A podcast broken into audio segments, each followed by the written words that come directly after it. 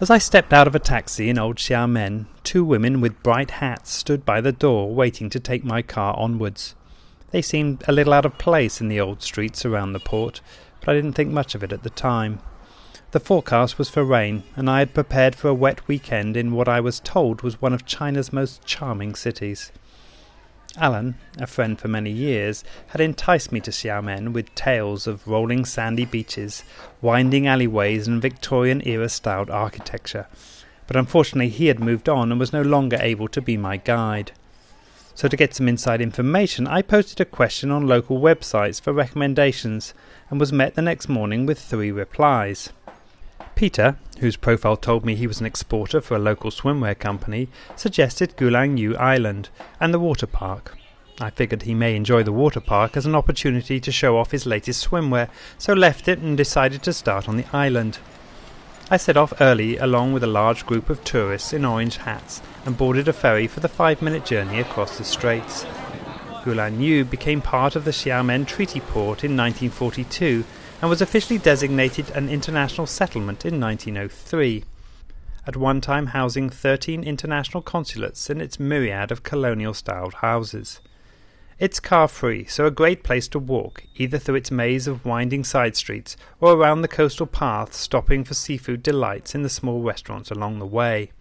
I did both, first getting lost in the twisty streets that cross the small island, and then taking an afternoon to circumnavigate it on foot. Be warned though, this is an island of extravagant hats, and those without will look wildly out of place.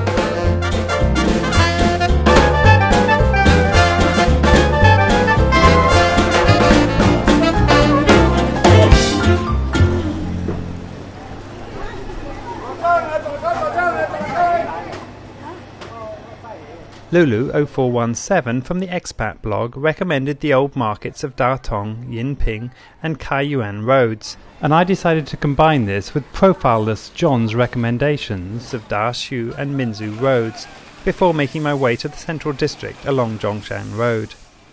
This walk alone gives a real insight into the city's diversity as you move from the 1920s style warehouses in the streets just behind the promenade to alleyway markets and then into European styled grand houses before emerging into a sea of modern glass skyscrapers towering above the old streets. It's a banquet of bright colours, intriguing sounds, and welcoming local merchants. Oh, and make sure you take off that hat you bought in Gulangyu.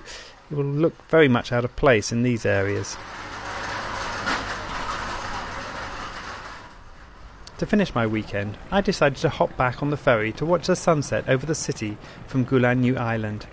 The predicted rain had not arrived, and I enjoyed my last few hours sitting on a harbour wall, watching the night fall on this amiable city.